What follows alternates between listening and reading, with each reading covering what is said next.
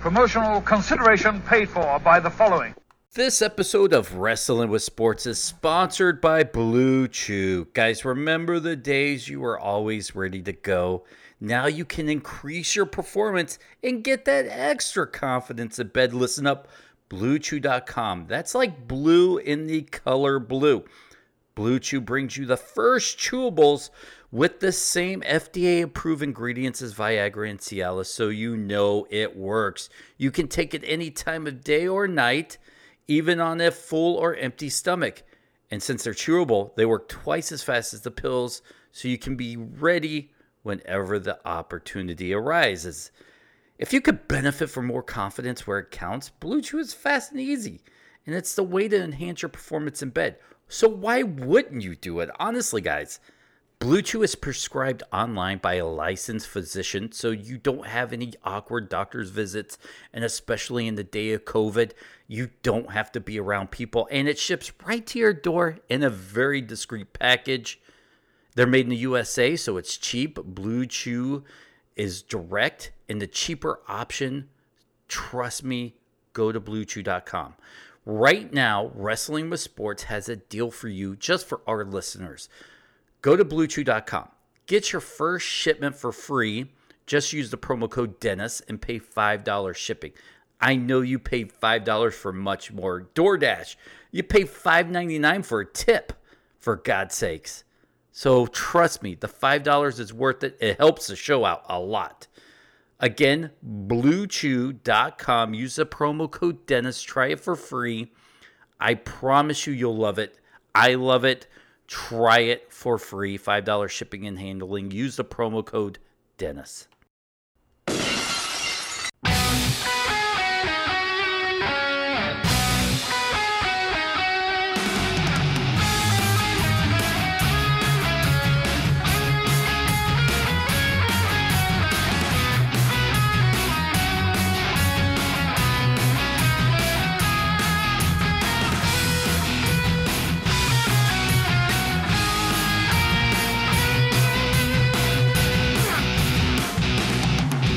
It's time for Wrestling with Sports, the only podcast hosted by two former Major League All Stars, one four time Stanley Cup Award winner.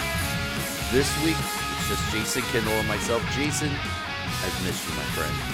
Oh, Dennis, it's so good to be back for a little bit. You know what?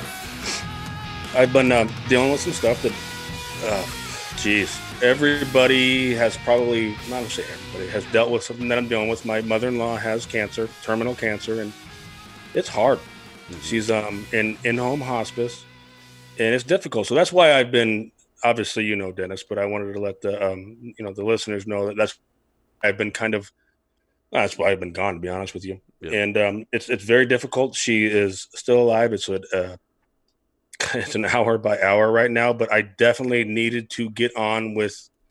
You know, we are gonna have all four tonight, but and and two nights ago we were as well but I just I, I couldn't make it because um, you know I was needed, and so I definitely wanted to get on air, even if it's just me and you or you and I to be just talk, proper, uh, just to just to talk and, and let the fans know that I am still here and uh, and I'm going through some difficult times, and um, you know what, it's just one of those things that happens to everybody, and it's it's it's tough, but it is what it is, and you, and you got to keep powering through it. Yep. And you know, we were going to have a guest, and you and I decided, you know, it's been a while because let's be honest, we're the OGs. We are the originals, you and I. Right. And we said, you know what? Screw a guest tonight. Let's just let's just sit down, go old school. You and I just talk about a few things, entertain ourselves. You know, what? screw the fans tonight. We're just entertaining ourselves. And that's exactly what I want to. And I'll be honest with you, fans wise, uh, I haven't I don't think I've listened to one of our episodes. I enjoy this that much. so, uh, like when I say that, I'm being one thousand percent completely. So neither of the fans. So. yeah, well, it irked me to know that you know uh, DMAC, Dennis, and um, Dmitri were doing a show without me, and you know a couple of them, and you know, and obviously we text message in between, and uh, you know, I'm sitting there and I'm going, damn, damn, oh, this is awful. I still didn't listen to their show just to let you guys know. But um anyhow, it's good to be back. It's good to see you. It's good to talk to you. and uh, let's let's get it on. I got about 45 minutes before I got to go. Yes, before your next shift starts there. Mm-hmm. Listen, it's been a crazy week in both wrestling and sports. We're going to kind of weave in and out and just talk because let's we're going to be 100% honest. You've been completely unplugged from everything. You've been just doing family stuff. So uh, a lot of this- well, let me let me be more straight about this. I've been completely uh, unplugged. Um, my wife is Korean, doesn't speak um, Korean, speaks great English. Uh, uh, a military brat. Um, her mother, my mother-in-law, is um, is Korean and speaks broken English to where you can understand, and um, just the sweetest person that you'll ever meet. But f- for whatever reason, I don't know, is she started speaking nothing but Korean over the last five, four or five days. So we're trying to lose, use Google Translate, which is really difficult because you know obviously you got to the beeps and anyhow. To make a long story short, is we've been watching Korean soap operas, we've been watching Korean uh, TV, and you know obviously I'll pop on some news or some wrestling or whatever when she's sleeping. But uh, for the most part, I have been completely outside of this world on what is going on in your current events. Does she even think Korean baseball is trash? It, it, you know what? I will time out. You know what? I will say this: the one thing that when I wrote my book, is, and I still have about three or four, is for whatever reason the Korean um, baseball league, or whatever, bought a bunch of them. I have about five books that are written in Korea uh, in Korean, and you know she obviously it worked out good because I was able to sign some books to her so she can give to her friends. And um, but that all being said, is um, I hadn't even read the book, and nor will I ever even think about reading the book in Korean because I don't know it, but I might know it better than English now.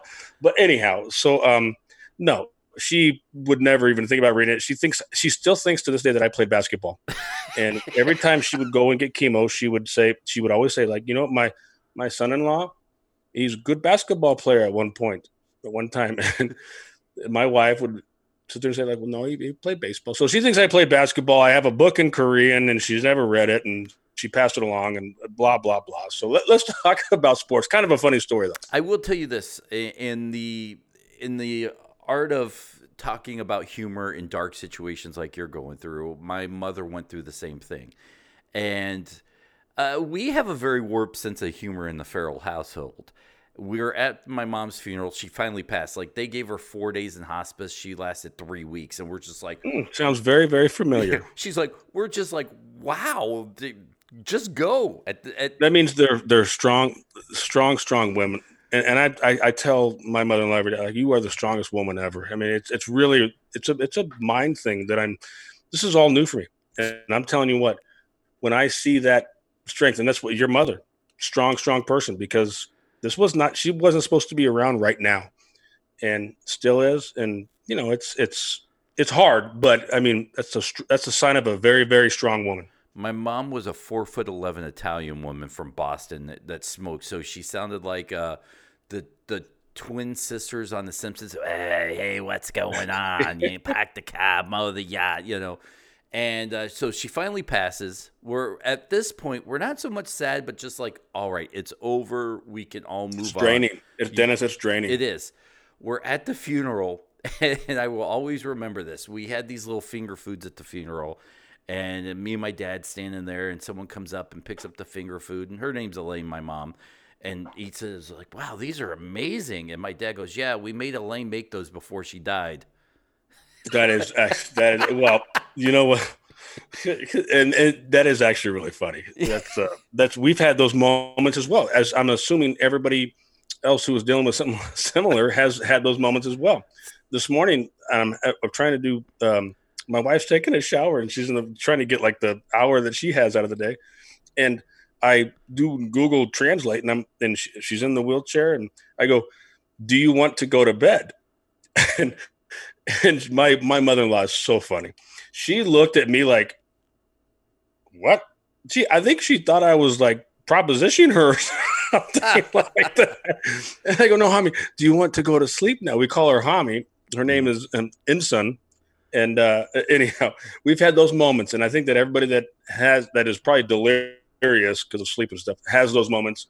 And uh, yes, I, those trust me, those have popped up a bunch of times. So yep. the fact that you guys have said that, and you know what, I guarantee she would want her to make that stuff before she passed away too. Yeah. I guarantee you. Absolutely, and I, I think we bring this up to say whether you've been in this situation or you may be one day, sometimes it's okay to laugh in a dark situation and just, you know what, there are just moments that you just can't help but giggle at and go, only you. And yep, it's okay. It's very true. So let's very true. Let's talk a little bit of uh, wrestling and sports. We talked about it on the last episode. We were all kind of sad you were not there to jump in about the Fernando Tatis Jr. incident. Uh, to recap, if you haven't heard, basically, coach. I did hear this. The coach tells him to, to you know take the ball. He doesn't listen. Swings on the 3-0 pitch. Grand slam even though they were up by like seven runs or something like that. Dennis, we got to get better with your um, your baseball lingo. Take the pitch, and there's a sign to take it three and zero. Oh, and listen, I have two takes on this, and I think my first take, I won't go with the catcher take, but I, I will. So I, will never forget this. When I was in spring training, and I don't even know what it was in the late '90s, 96, 97 round. USA Today came out with a poll and so the 10 hardest things to, and it's still out on the internet, the 10 hardest things to do in all of sports. And they did the whole scientific behind it and blah, blah, blah, blah. And hitting a baseball was number one. Mm-hmm. Number one. So anybody who's listening, you can go and Google it. And I believe, I'm not sure, that number two was race car driving. And if you if you really really dig deep and think about it, it right, yeah, very correct. But hitting a baseball was number one. I myself, I try. I, I I will say this: I hit one home run on three and zero, oh, and it was probably the furthest ball I've ever hit. But then I, I will never forget. I was in Candlestick, and and um, I had a 3-0. It was a big part of the, the big situation of the game, and I had a 3-0 swing away, and I ended up popping up, and ended up we ended up losing the game. And so I didn't like swinging on 3-0 after that after that one time because I was a contact hitter. I knew I was gonna if I was geared in my mind to swing, I was gonna hit the ball. I mean, I I wasn't like Dmitri Young. I wasn't like you know some of these big power hitters who hit a lot of home runs but swung and missed a lot. And that's why I wish Dmitri was on, and I, I wish I could have been on before mm-hmm. because I I I, I, I already know what he said. Oh yeah. Um, I don't even exactly- have to listen to anything. But hitting a baseball is the hardest thing in the world. If you swing three and zero oh go if you get the green light and obviously listen half the signs that are given now by the, the, there's two signs. It's so easy. The third base coach sits there and does all this stuff with his hat blah blah. There's nothing. There's two signs that you're going to give. One is a bunt. Every player should know when they're going to have to bunt. Half the players don't even look down at the third base coach.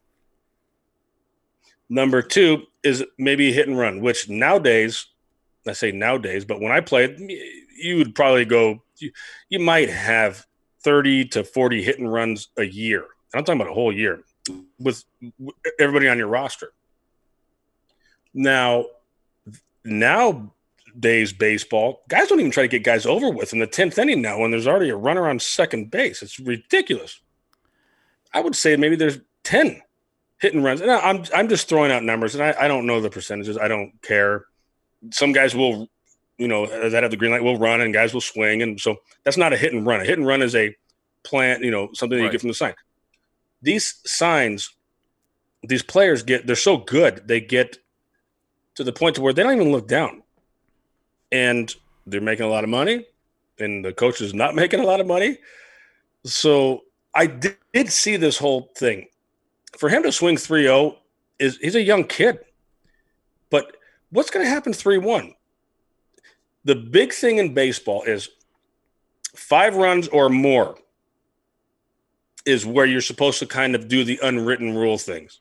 Mm-hmm. What bothers me more than anything is guys trying to steal when they're up by six or seven runs because all they're trying to do is pad their stats. And if a guy like Ichiro was the master at it, he'd get on first base and then they're blowing out, blowing us out or whatever. He'd just run and take off. Well, I wouldn't move, but if the second baseman or shortstop move, it's considered a stolen base. if I even try to get up and try to throw, it's considered a stolen base. So even if I just catch the ball and but if the middle infield moves, it's considered a stolen base.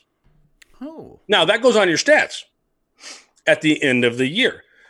So therefore, that say you're trying to get 20 stolen bases, just to, for an example, and that one 19, you're going to go standing up because you're you're beating them, and they're already not throwing through, and it should be indifference, and he doesn't get a stolen base. If it's a 10 to nothing game and a, the the the the losing team or whatever is on first base, and yeah, you should, go ahead. The first baseman not even hold them on. But if anybody moves towards the direction second baseman where the catcher gets up and tries to pop, it's those are the stats of baseball. Were you guys trained? Like, all right, Ichiro is going to try to do this job. No, but and so, but I would say something to them. So I guess getting back to the whole Tatis thing is, and I'll never forget. I was in a situation like this, but it, our backup catcher was pitching, and um, Philadelphia, David uh, is a Howard. Sure. Howard, the first baseman MVP, was uh, and he goes, and it was 3 0, bases loaded. Ryan Howard. It's a long, uh, yeah, Ryan Howard. I'm sorry. And he goes, Hey, you care if I swing? I go, Dude, the other catchers. So he asked you. Pitching. Yeah. And I said, I don't care. Oh, that's, well, that's kind of respect. Boom. Hits a grand slam. I'm sure that in all of this nonsense that's going on, the Pirates and Phillies names are in there somewhere. I don't. I maybe I'm wrong. I don't know. But yeah, he goes, uh, hey, you care if I swing? I go, dude, just get the game over with. Because it was probably like 15. I don't even know what the score was. I think it was a lot to a little.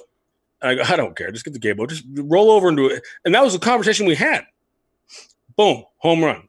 But Ryan Howard was, you know, so now that all being said, now if it was a different situation, that game was blown out and we had a position player pitching. I would never let guys. The one thing that I always took pride in is guys that take these big hacks and they fall over the plate and they and they're like, "Wow!"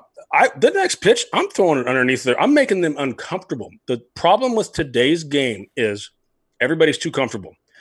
Everybody is bumping the bat on the catcher's shin guards and they're laughing and talking uh, uh um, during the field after a base hit or after an air that's the game today. That's not my problem. That's why I bet the manager for the Rangers, who I couldn't even tell you who the manager for the Rangers is. I couldn't even tell you who the manager for the Padres is. The only reason I know there's those two teams is because you saw it on um, Sports Center or whatever when I was taking my out with the Korean uh, soap operas. So here's here's where I I'm with you, but at the same time – I want to disagree with you is the fact that 3-0 swing away, you know, you don't want him hit a home run, don't throw him that pitch. At the same time, whether your manager never cleared it past single A ball or whatever, he's still your manager. And if they throw the take sign on, you should still at least respect. I your- will no timeout, and I get what you're saying, but I'll promise you, in a game like that, there is not a shot in hell that Fernando Tatis Jr looked down at the third base coach, who I'm assuming is still probably Hoffman, and looked at the sign. And if Hoffman gave the sign, yeah, is it without a doubt? But I'm going to tell you what, hitting a baseball is so difficult. And after that four seamer, that 304 seamer, that is right down the middle because it has to be. You don't know if the next one's going to be a two seamer, which the mm-hmm. hardest ball to hit in baseball is something moving. It's even harder to hit a two seamer, which is moving in or out, or a cutter with similar velocity to your four seam fastball. Your four seam fastball is every pitcher's best pitch. They can locate it, and it's going to be the hardest. So after that 3 0 pitch, swing a, or I mean, swing away at 3 0. If, if you get, I mean, if you green light, red light, it doesn't matter because you don't know what that 3 1 pitch is going to come. I'm all for the 3 0 swing, and I don't care. But now, I guess getting back to what I was saying, five runs is what it used to be to get, you know, okay, the unwritten rules kind of kick in. It was seven runs, I believe, if I'm right. Dude, seven runs in this game today is nothing. And I'm going to give you an example. Today. So when I was with the Pittsburgh Pirates, and I believe this is on YouTube, it, we were playing the Houston Astros, and it was the first game of a doubleheader. We were down seven runs with two outs left. This is probably back in 2002 or 2003. Mm-hmm. Two two outs. I um, no, I mean there were two outs and there's two strikes in the hitter. We ended up scoring eight runs to hit. Or uh, Brian Giles hit a game uh, grand slam to win the game. So seven runs to me in this game now. That's this was back then. Now is nothing. Now, maybe 10, 11, 12 runs. Okay, then the unwritten rules can start in. But everybody was always saying when you went to Coors, oh, five runs. Five runs is nothing in Coors Field. Eight runs is nothing in Coors Field. 10 runs. So when someone's stealing a base and it's six to nothing in the fourth inning or fifth inning or, or sixth inning, steal the base because I'm going to tell you what, this game can change in two seconds, especially with all the power that is in this game now. So I have no problem with Tatis Jr. The fact that he had to apologize makes me sick to my stomach. I and agree. their manager, who I don't even know who the hell he is, should be embarrassed to be a big league manager for making him do that. If that's well, it has to be the manager. Yeah, and I, why would you? Uh, if, and if I was the manager for the Rangers, in that I've never been to that ballpark. I don't know how uh, friendly, but I know that the Texas Rangers have a pretty big bopping lineup, mm-hmm. and they can um, get back into a game in two seconds. So both those managers show how little they really do know about the game, and what's funny about it is they've gotten so much publicity about this. And listen, people don't know this. The Texas Rangers manager, or the, the um, his buddy is with the Padres manager, and the Padres manager was with the Rangers and the bench coach the last four months of the season last year, I believe. The Padres manager is a Rangers person. He's a Ranger. He came up. So these are two guys that have no idea what's going on. And that's my take on the whole thing. But now, as a catcher, I would never get to a, let it get to a situation like that. If I had one of my relievers coming in and guys were swinging and falling all over the plate and swinging 3 0, yeah, I'd probably throw something up and in to make them uncomfortable to where it would never even get to. If you got a 3 0 count and you swing, the next dude's going to get hit. So I guess that's why when I say I had two takes, I'm pro Tatis. It's hard to hit And a grand slam, I have one in my career and I have a bunch of at bats. Mm. One. It's hard to hit a baseball coming in at 98 miles an hour. It's how, difficult. How does the manager go in the clubhouse the next day after doing that and look those players in the eyes? I mean, he, he's, he's told to. He's right? a puppet. He is a puppet by the general manager, the owner, blah, blah, blah, blah, blah. And he's also trying to protect the other team because that's where he came from. And the general manager from the San Diego Padres Guess where he came from? The Texas Rangers. Ah, boy. That's, yeah, I'm glad that I got your take on this because it, it bugged me. And then the more I looked at it, the more I went, all right, you, you had two wrongs here. If, it, you know, it, it's on the player, his responsibility to always look at the coach, right? On the third base side, third base coach when you're batting for the signs. It's on that player, right? It a thousand percent it is, and you should. But I mean, I being in the front office and watching in certain situations, obviously like a, a hit and run situation or a bunt situation, and depending on the personnel that is at the plate, depending on the personnel who's on the mound. Let me ask There's you this. Go ahead. How have you ever got a sign from a third base coach and ignored it? Myself, no. And would you have jumped? But I also would never like, depending like the, the one thing that players today don't the scoreboard dictates everything. It's there. It's big. You wouldn't be surprised on how many players, well, all of them, rely on the scoreboard. And I say this in we had a I was in Pittsburgh. We had a old I don't know if it was a Negro League game or uh, it was an old game. They turned off everything. No scoreboard. No, you could hear the uh, broadcaster announcing from the booth you would be surprised at how many heads kept turning around to the scoreboard. Everybody from the outs to the count to the blah blah blah blah blah blah. Should you know it at that level? Absolutely. And right. this is coming from a catcher. I should know it, but I mean, there's a couple times throughout my career where I forgot how many strikes there were, how many because I was so locked in on what I was trying to do. But when you turn that off, that scoreboard off, it's a debacle.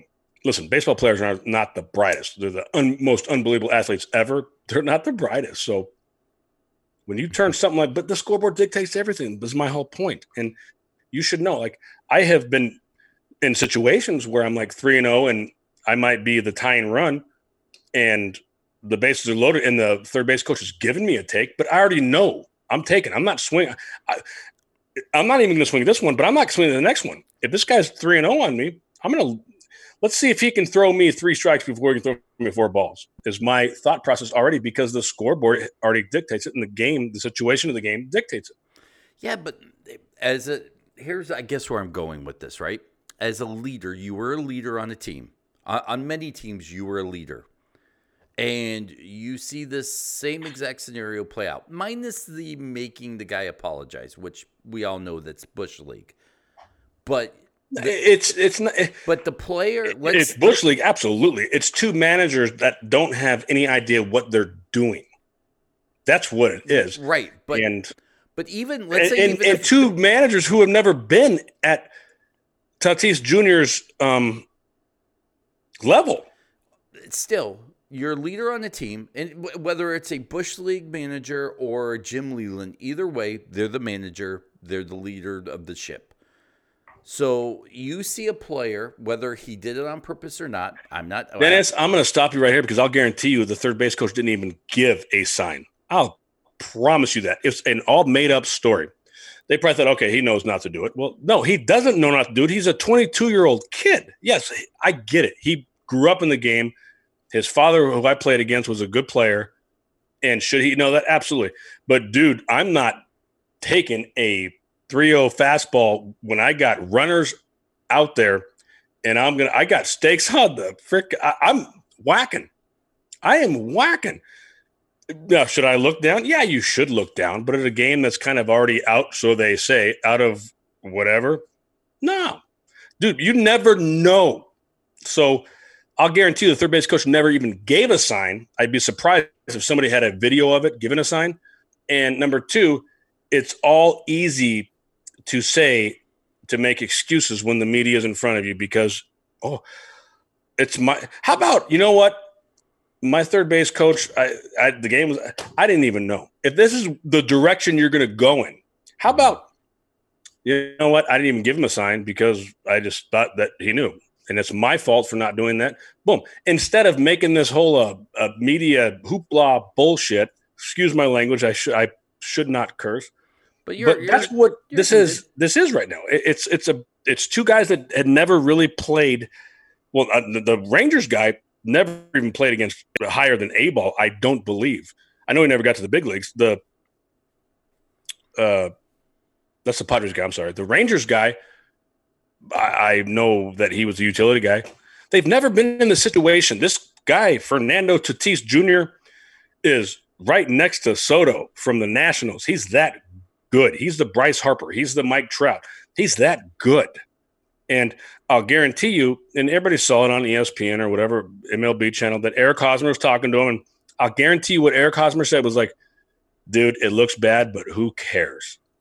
It's 3 and 0. Bases are juiced. Get your stakes. Get your ribby. Swing the damn bat.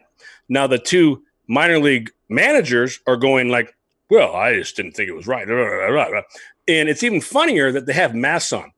So anybody can be Tommy Tough Guy when you have a mask on. And rah, rah, rah, rah. Well, you know what? Take the mask off. And so the TVs can see what you're saying as opposed to rah, rah, rah, rah. And then the next pitch going, if I'm Machado, this is where I got pissed off.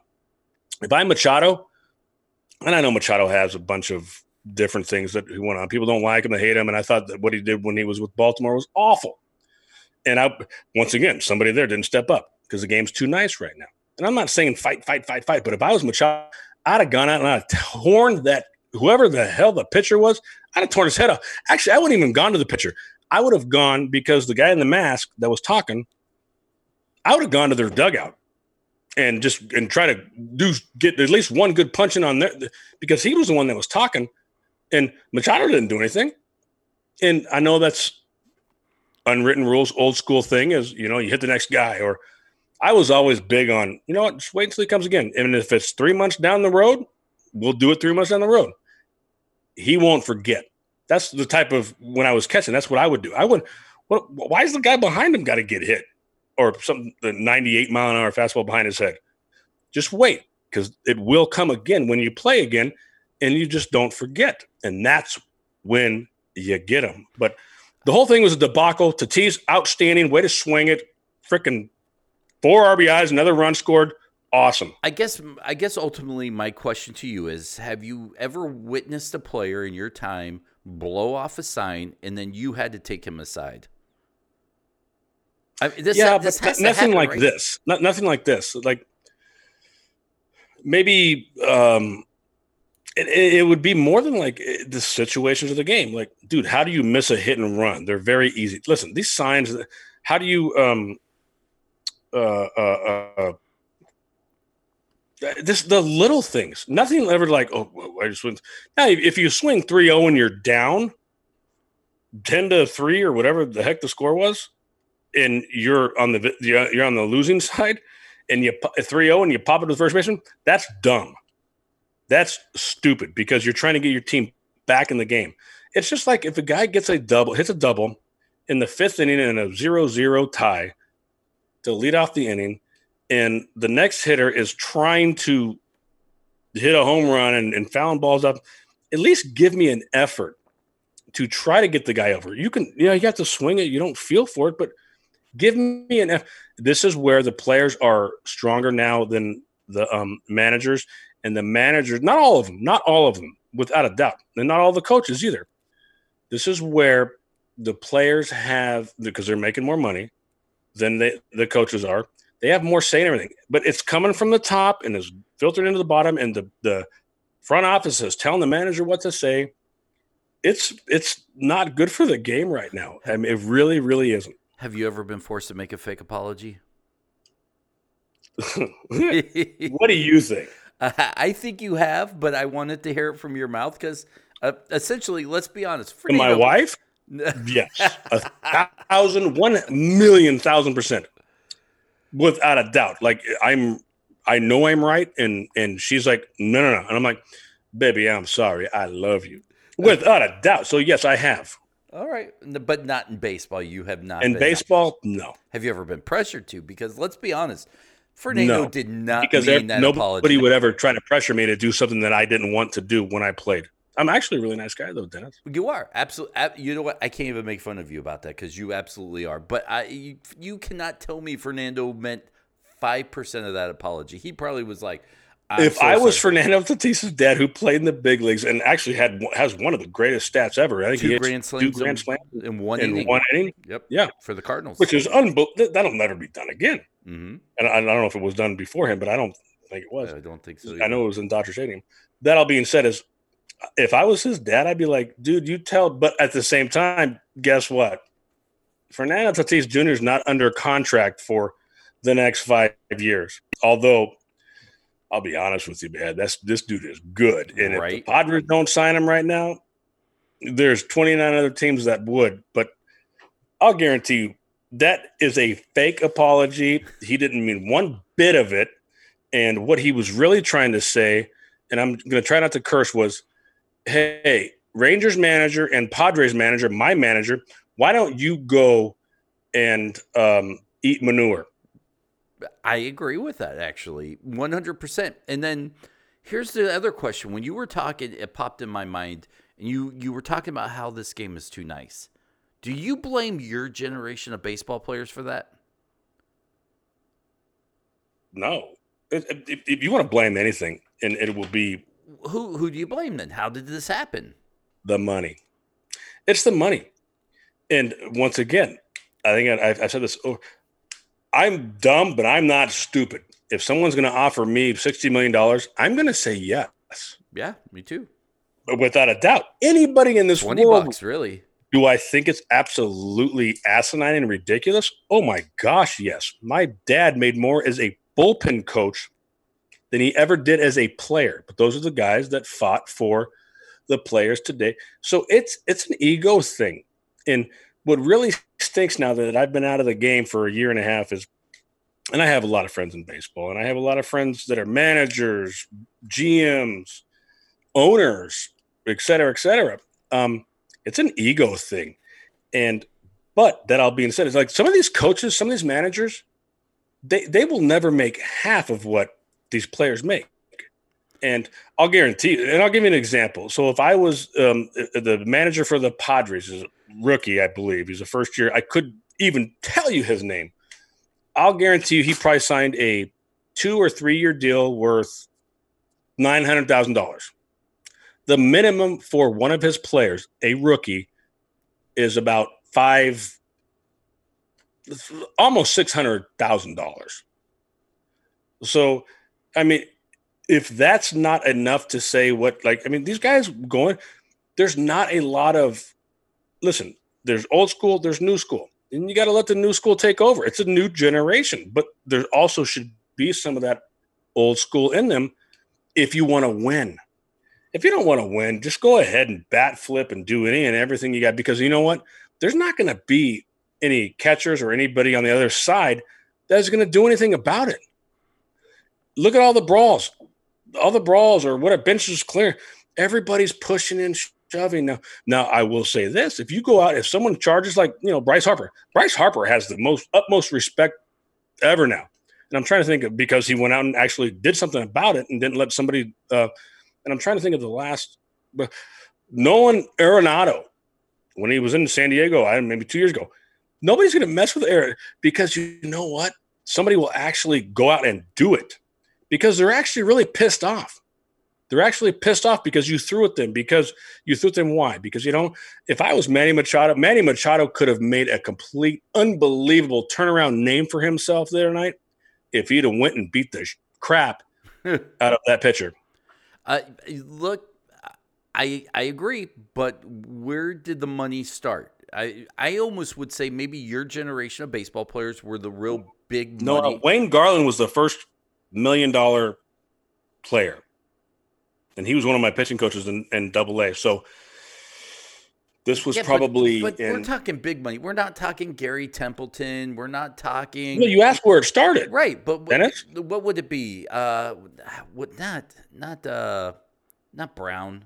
When I broke into the big leagues, I made a hundred nine thousand dollars. It's up to six hundred thousand dollars now. Okay, and what was your just to give the the um the listeners a kind of where it's gone? What was your first big contract? If you, I, I mean, it's probably public. Record. I signed a four-year, seven point two million dollar contract. Um, and the union was that was it. So furious at me. It's my third, second, because I'm like seven million dollars. All right, I want to, I want to play, I want to play ball. Seven million. Now everybody knows me as the you know the the highest paid contract still to today with the Pittsburgh Pirates, which was six years, sixty million. But I signed a seven point two million dollar contract for four years. That's it. That's it. And, oh, the union yelled at my agent. They yelled at me, and I gave them uh, the the the middle. And I said, you know what? That's a lot of money because you don't know. And you know what's funny is during that contract is when I snapped my ankle and everybody thought my career was over with. But I had money in the bank.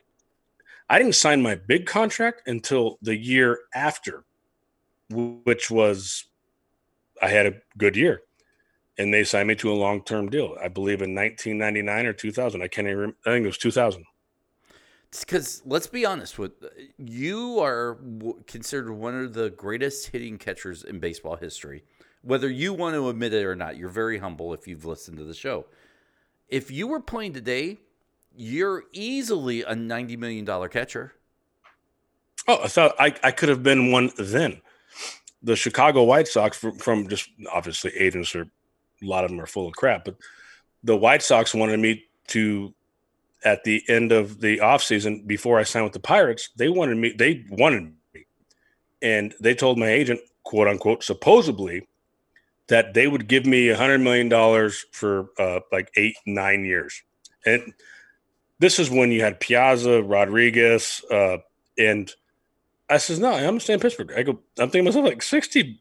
And I'll never forget my agent was like, let's try to get 70. And I'm like, dude, what's, what's the difference between 60 and 70? Yes, I get it. It's $10 million.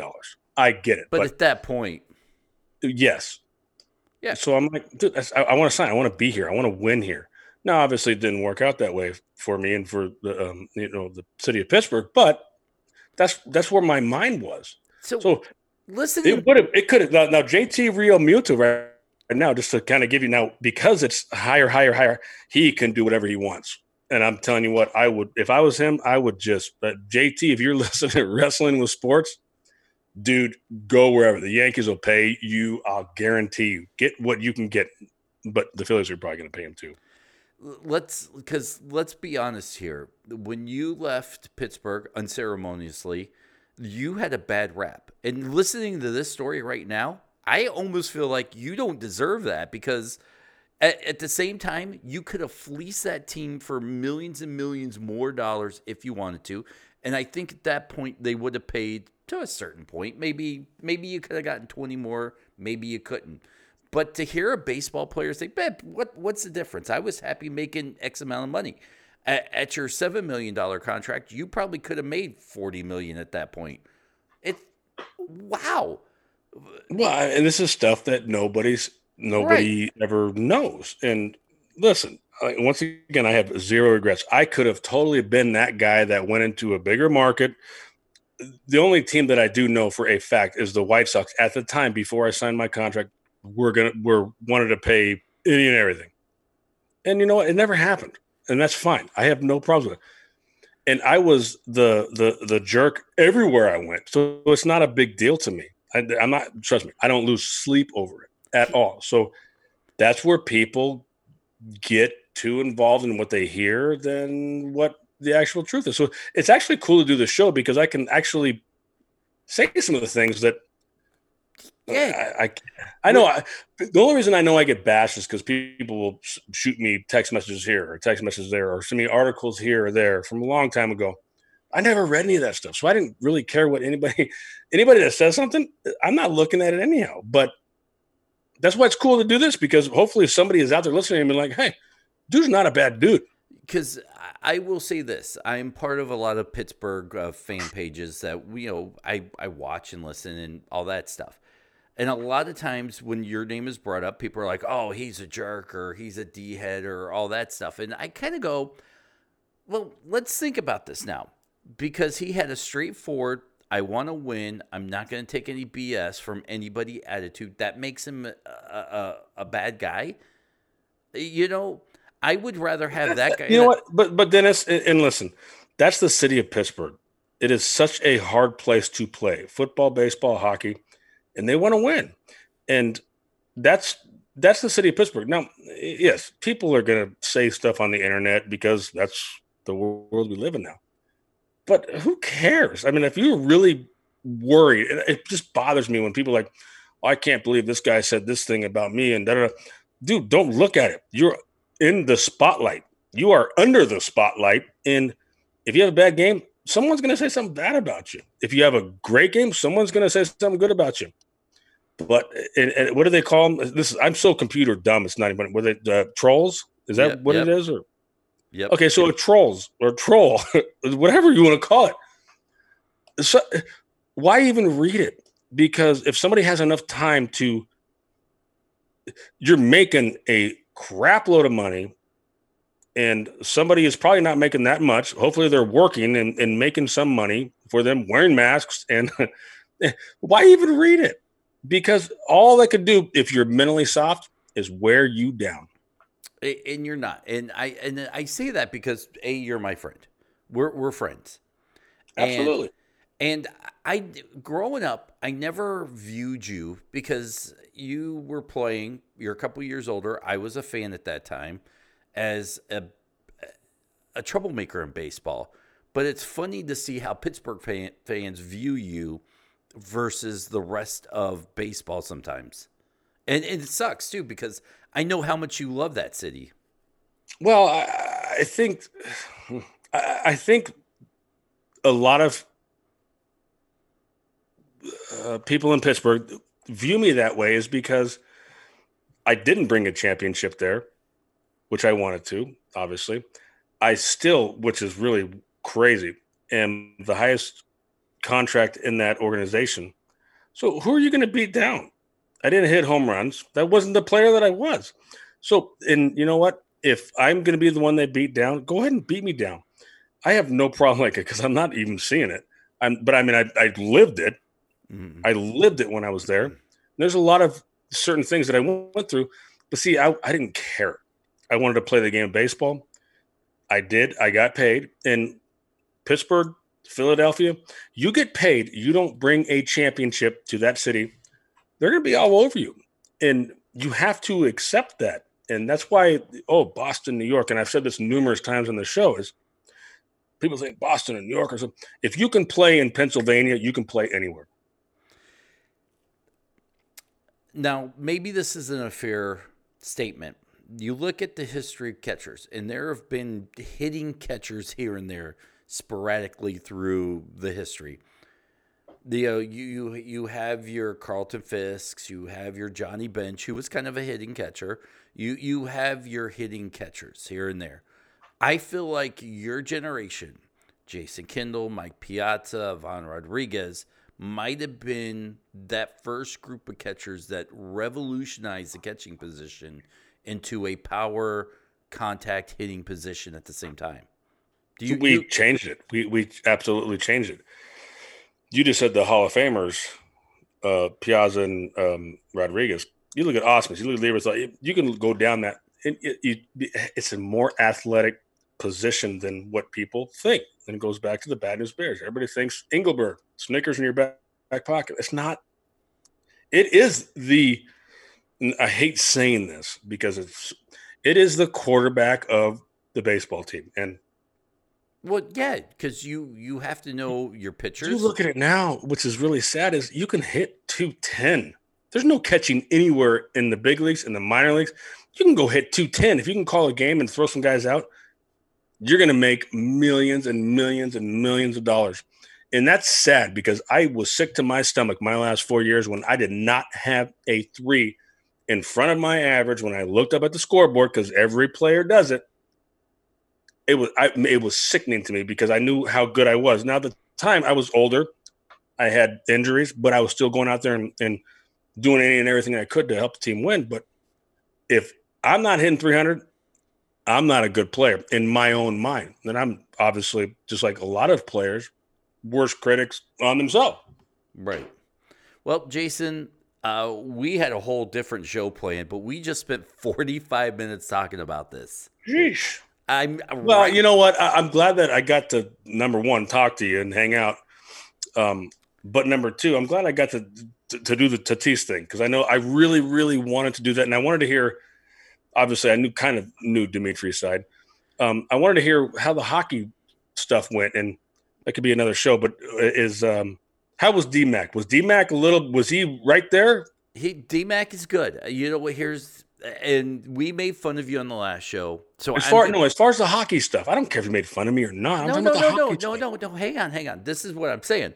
We made fun of you on the last show, but I'm flipping it on this show to say DMAC is great, but he is he's like a mini Jason Kendall sometimes.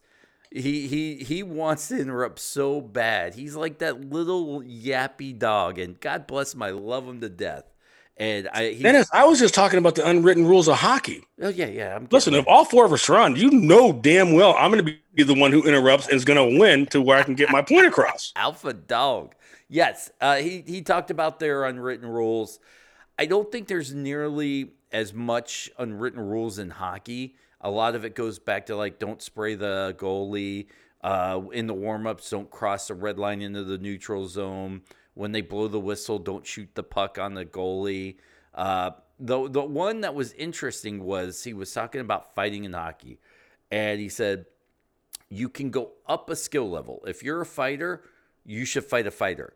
If you are a superstar skill player, you can fight a fighter, but the fighter can't pick a fight with you. He can't go down a skill class to fight you. Does that? That make- actually, that's I would have loved. I've always said that I would have loved to, if I could skate, to been an enforcer in um, hockey. Or you know, it was right. me and my kids watched Lagoon the other day. Nice. Uh, I love it. I would have loved, but I can't skate at all. And I, I think I've tried it twice, and obviously it was I not mean, good outcome. But I would have loved to been a goon or an enforcer like DMAC in hockey. And I have so many questions to ask him when um, when we get to all four of us together. can get together and just BS like you and I did right here. Yes, and listen, guys, thank you so much. And Jason, we we do miss you, and we know that when you got time and we're all together, you'll be here. And until then, you know, we're all a text away if you need us. Just wanted to let the fans know that's where I've been. So uh, everybody out there, be good, and we will. Uh, you, you will see a lot of us, all four of us, coming up soon. Thank you guys so much for listening to this edition of Wrestling with Sports with Jason Kendall, Dmitri Young, sometimes Bret Boone, and myself, Dennis Farrell. Remember, you can listen to Wrestling with Sports on all major platforms, especially if you're a new listener. Make sure you rate, subscribe, leave a comment, and please, please, please tell your friends. We have a brand new RSS feed, so we're really trying to promote that, and we can't do it without your help. If you're on Twitter, make sure you follow Bret Boone at TheBoone29, Dmitri Young at DA Meat Hook, DA Duh Meathook, Jason D. Kindle 18 is for Jason Kendall, and myself, Undisputed DPF. I just changed it, by the way. Once again, guys, thank you so much. Every time you download and you listen, it means the world to all of us, and we keep doing it for you. So please, please, please tell your friends. That's the way you can get back to us here at Wrestling with Sports. Don't forget to follow us on Facebook as well. Wrestling with Sports. That's where you can get some live videos. You can get fresh content that you can't get anywhere else. So, on behalf of the guys, thank you once again, Wrestling with Sports. Impact Wrestling is now on AXS TV. Catch all the action every Tuesday night at 8 p.m. Eastern. Visit AXSTV.com for more information. Don't forget, Slammiversary 2020 is on the horizon, live on pay per view July 18th. Go now. Make sure you get that pay per view because last year was phenomenal. I should know I was there. I enjoy it. I one of the best pay per views of 2019 everybody from other promotions even said so. Don't forget, you can start your Impact Plus 30 day free trial right now. Head over to plus.impactwrestling.com. And if you miss any of the Impact action, you want some exclusive Impact content, go to Impact Wrestling's YouTube page. Be part of the 3.5 million wrestling fans getting interviews, recaps, highlights, and much more. Search Impact Wrestling right now on YouTube and enjoy a ton of exclusive content.